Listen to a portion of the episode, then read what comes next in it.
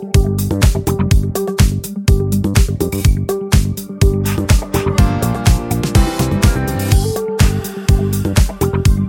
们这个频道的宗旨并不会报名牌给大家，也不会直接给你鱼吃，而是希望能够分享高胜率的这个钓鱼的技巧。因为，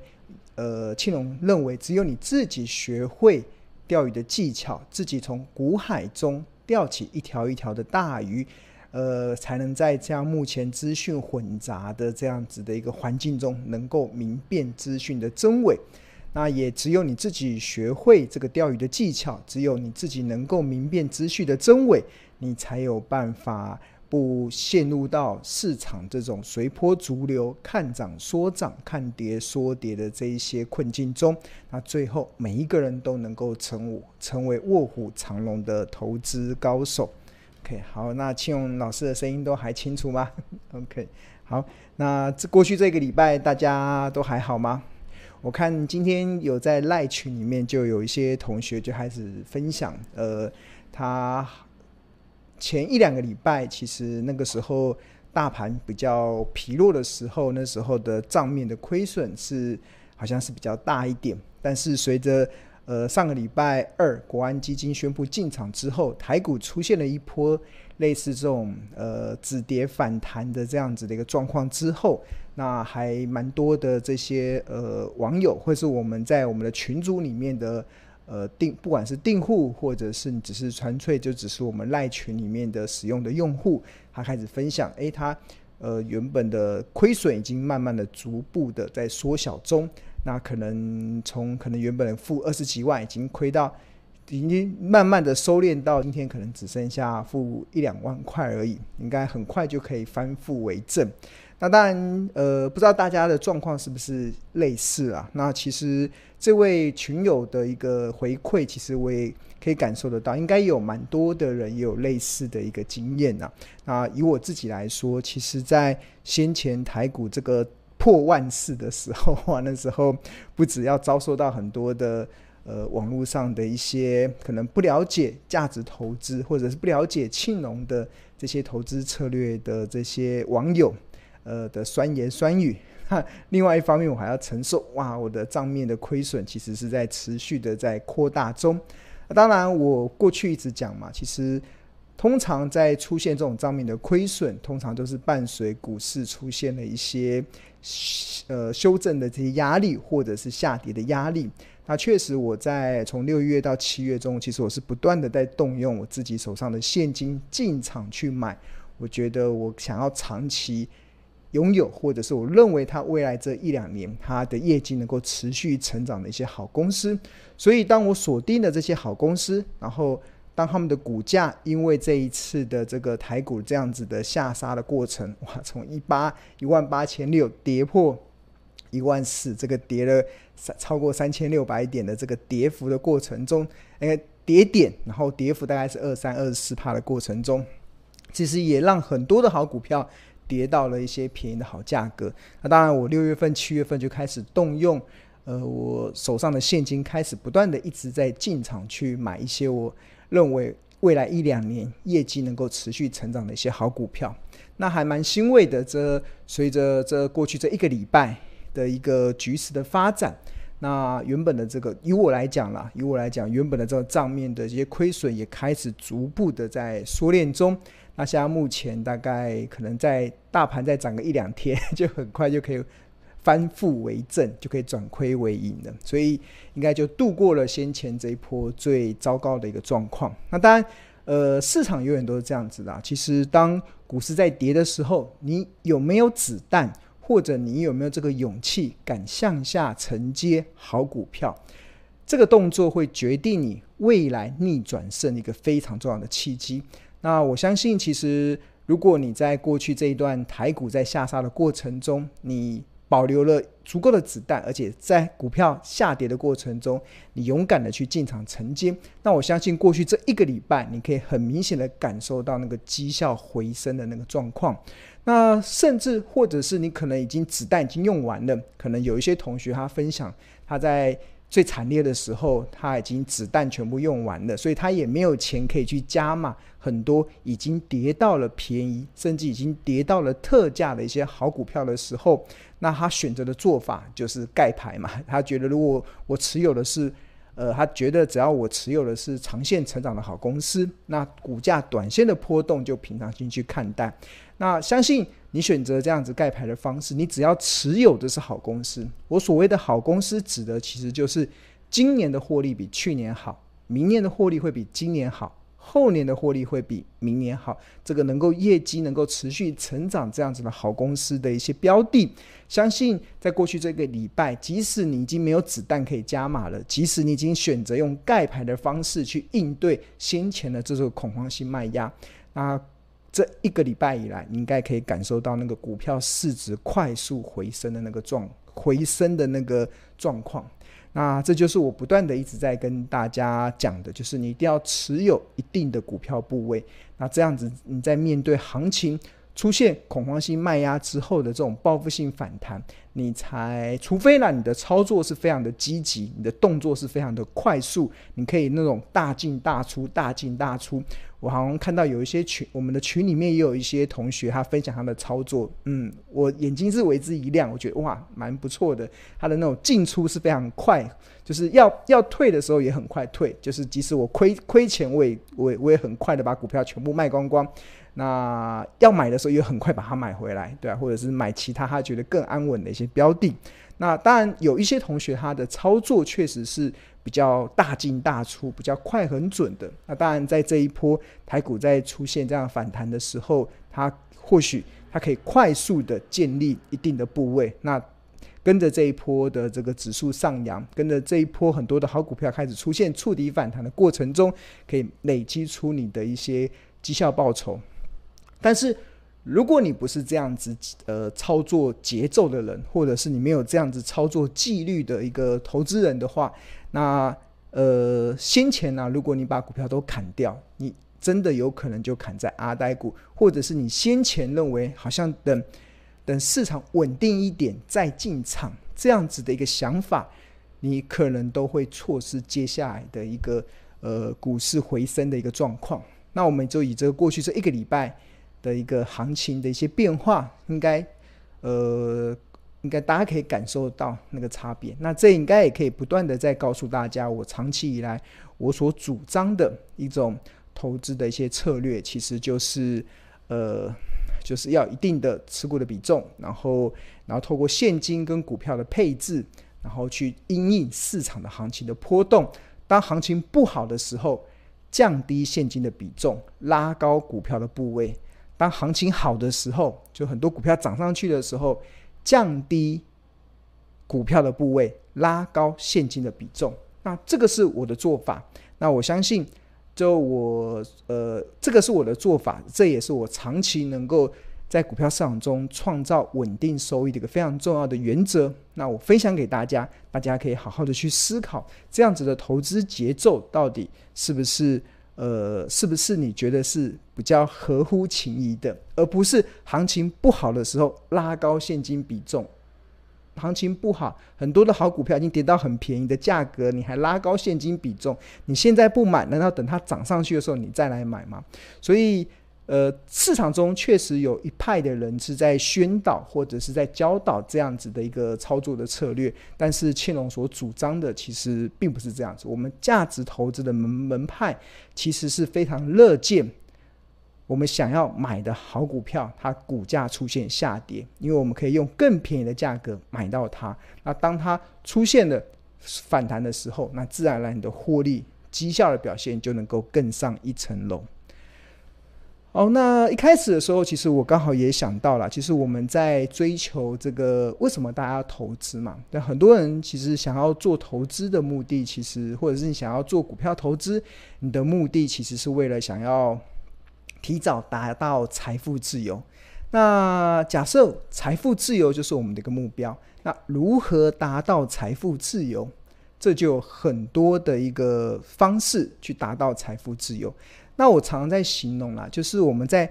达到要往那个财富自由的这个目标前进的时候，那你就把它想做是，其实就是一个人可能从高雄要到台北的一个旅程。那或者是台北到高雄，不管，反正我们觉得好像北上是感北上感觉像是资产上上扬嘛，所以我就用这个高雄到台北的这个这个过程哈，就是我从高雄出发要到台北，到台北之后我可以达到财富自由，或者是我现在在在做投资的时候，我要达到财富自由的目标。那同样都是从高雄出发，那他从高雄到台北，你可以用很多种方式，可以很多种工具。那当然，呃，我过去一直在讲说，其实我所我不管是投资家日报，不管是我从两千零九年开始主笔的投资家日报，或者是呃，或者是。我们标股金 A P P 这样子的一个一一个 A P P，其实它就是它就是提供投资人达到财富自由的工具，它就是一个工具。那这个工具你可以把它想成，就是你你可能订购了《投资家日报》，或者是你你订购了标股金 A P P，那你就相当于我们呃给你了一台汽车，就给你那台汽车。那这台汽车可以帮助你快速的从高雄可能可以。开到台北，因为大家知道开车如果高速公路顺顺畅的话，大概四五个小时就可以从呃高雄呃上到台北，那这就是一台汽车嘛。但是如果你今天你是你是完全不理财，你完全是不理财的，那你就好比其实是呃是走路好了，你就走路，可能从高雄走到台北，你可能要走好几个月才有办法走得到。才找到那个目的地。那相同的，如果你完全不理财，那相呃自然而然你在达到财富自由的那个那个目标，除非你的本业收入很高，否则你的那个会花费很长的时间。那那开始学会理财这件事情，比如说我长期以来会建议大家去投资这个 ETF，像零零五零啊，或者是那种连接指数型的 ETF。那用定时定额的方式，那它的好处其实我觉得它也是一个工具。那这个工具就只是帮助你，可以从原本是走路到高雄，哎，从原本走路到台北的这个过程，变成是骑脚踏车，骑脚踏车可以比较快速。可能从高雄骑到台北，我之前有骑过了，可能大概两三天，有些厉害的，可一天也可以骑得到这样子。但如果你是要分比较有这个。比较舒服的状态，大概就是两三天，应该可以从高雄骑到台北，那也可以，也是可以达到财富自由，也可以，也可以到达台北的这个目的地。同样的，也可以达到财富自由的目标。重点就是你要骑着脚踏车，然后虽然很辛苦，你觉得好像要定时定额，然后这样慢慢的去投资，它的效益是慢了一点，但是它最终还是能够达到财富自由的目标。那相同的，当你今天你因为庆相信庆农，你可能开始订购了《投资家日报》。然后你开始订购了标股基因 APP，那相当于你就是拥有了一台汽车。我们提供了一台汽车给你，但是要记住哦，这台汽车它没有自驾的功能，它不会自己导自己到目的地，它还是需要你去坐上车，然后去把它驾驶从呃高从高雄开到台北。那驾驶的过程中，有一些的人，呃，大家去就我们就是提供一个工具给你，那。它没有自驾的功能，你还是得仰赖你驾驶的能力。那在仰赖驾驶的过程中，呃，我们会教导，就好比我们会你在开车的时候，你会上驾训班嘛？驾训班教练会告诉你要遵守交通规则，你看到黄灯的时候，你要记得踩刹车。那教教告诉你很多的交通规则，但是如果驾驶是你嘛，你有你自己的自由意志。汽车在你手上，驾驶在你手上，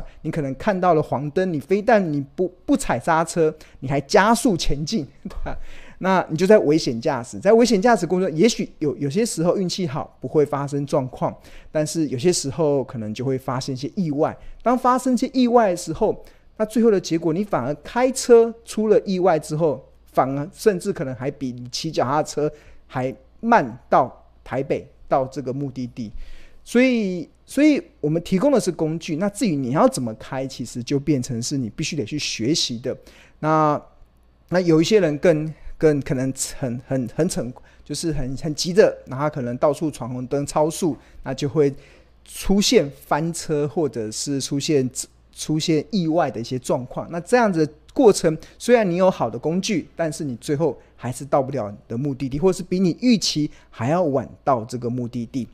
那甚至有一些人可能拿了汽车之后，我不开，我就停在旁边睡觉，对啊，就有点像是以前那个童话故事的龟兔赛跑嘛。那个那个乌龟跟兔子，兔子就在旁边休息，都不走了。那乌龟慢慢走，还是提早到，还是会比兔子还早到目的地。那有些人使用的工具，你可能订了《投资家日报》，你可能订了标股金 APP，那你完全不使用，那就好比你把车子停在旁边，你也到不了台北，你也到不了那个财富自由的目标。对吧？所以工具这个就是我们给你的，那这个就是可以帮助你快速达到财富自由的这样子的一个目标的一个状况了。所以我觉得这是一个还蛮蛮蛮重要的。那有些时候我们会教你，就好比你上驾训班，会教你怎么开车。那有些时候我会示范我怎么开车，我会告诉你我怎么开车。那你可以学习，让你在学在开车的过程中可以更加的得心应手。那可以更加的可以去避免一些意外。那我的示范，那每一个人有不同的一些，每个人有一些不同的一些状况嘛，所以因人而异。然后我只能跟你说，我们所提供的这个这台汽车啊，呃，虽然称不上是法拉利或者是保时捷那种顶级的跑车。但是我觉得它也是双 B 的车了，对，很多的功能是非常的强大，尤其是标股基因，其实很多功能是非常的强大。那投资家日报从两千零九年一直主我主笔到现在，其实我们展现了非常多专业的地方。那在这过程中，其实有一些同学开了这台车，他可以很快速的达到他的目的地；有些同学可能开这台车，他可能因为自己不熟悉交通规则，或者是不熟悉路况，跑错路了。那最后可能也没有办法达到这个，呃，你想要到的这个这个的目标这个过程嘛。所以我觉得学习的过程真的还蛮重要的。所以，呃，我所以一直蛮鼓励大家，其实真的我们提供了一个非常好的工具，大家好好的去使用。那即使在经历过这样子的行情的波动，其实我都告诉大家，其实到目前为止，真的，呃，如果以我自己的状况来分享了，或者是。比较长期在使用我们的工具的一些用户的回馈，真的都是物超所值，真的都 OK。你只要会会使用，而不是用错误的方式在开这台车，相信你最后都能够达到财富自由的这个目标。OK，好，那一开始讨论这个嘛，其实最主要是告诉大家，其实我们在追求财富自由的过程中，其实是。呃，有一些工具，有一些方法可以去帮助你。那当然，我今天想要一开始分享的是，我们在这个在财务管里面有个所谓的七二法则。这个所谓的七二法则是什么？这个七二法则就是资产翻倍的速度怎么算呢？其实就是七十二，然后去除以报酬率，得出年。就是举例来说好了，举例来说，假设你今天选择不投资，我就把一百万放在银行的定存。那呃，目前的银行的定存利率可能比一趴还要高，但不管，我们就假设目前的银行定存利率是一趴好了，一趴。那那按照七二法则，就是七十二除以一趴，那相当于要七十二年资产才能翻倍。所以换言之，你把一百万放在银行，一趴的利息。七十二年后，一百万才能到两百万。那假设我们的财务自由的目标，我们假设用一千六百万好了，就用一千六百万。这是国人先前很多统计所大家认为退休的时候该准备的这个退休金的准备。很多国大大部分国人都回答大概一千到两千万。那我们在这个案例中，我们就以财财务自由，或者是你可以达到提早退休的目标，就是要拥有一千六百万。那如果你今天把钱全部放在银行，那你所需要的时间七十二年才能从一百万变两百万，一百四十四年才能从才能变到四百万，两百八十八年才能够变到八百万，五百七十六年哇，你要花五六倍五五六倍五百 年的时间才能从一百万才能到一千六百万，这就是我所形容的你。走路也可以到，也可以从高雄走到台北，但是你要走好久，走好久，走到天荒地老。啊，当然，如果你，所以，所以，所以所以才会有一句话叫做“人不理财，财不理你”嘛。所以你一旦放弃了理财，那你基本上你就离你提早退休或者财富自由的目标又更远了。除非你的本业收入很高，那这是第一个。那但是如果你开始学会理财了，那你比如说你是使用。呃，过去我长期主张的，那你就比如你就买零零五零就好，我就一百万我就去存零零五零，我就定时定额去存零零五零。那按照零零五零从两千零四年以来的这个年化报酬率是十 percent 以上，那我把它打个八折好了，打个八折只有八趴好了，就用八趴来算零零五零的年化报酬，那相当于一样是七二法则嘛，就七二除以八，相当于九年资产可以翻一倍，九年资产可以翻一倍。换言之，如果你是投资零零五零，一百万九年后会变两百万，十八年后会变四百万。二十七年后会变八百万，三十六年后会变一千六百万，也可以达到财富自由的目标，也可以达到提早退休的一个理财的这个目标。哎，这个提早好像没有办法提早到三十六年，也是可以到了，也可以达到退休的这个准备金一千六百万，但是它可能需要一点点时间。那当然这就是脚踏车嘛，脚踏我在形容 ETF 投资就像自己骑脚踏车，你。你努力的骑，你只要不要放弃，你只要不要中途突然觉得不想骑了，你还是可以到达目的地。但是你需要比较久的时间，但是这个时间已经比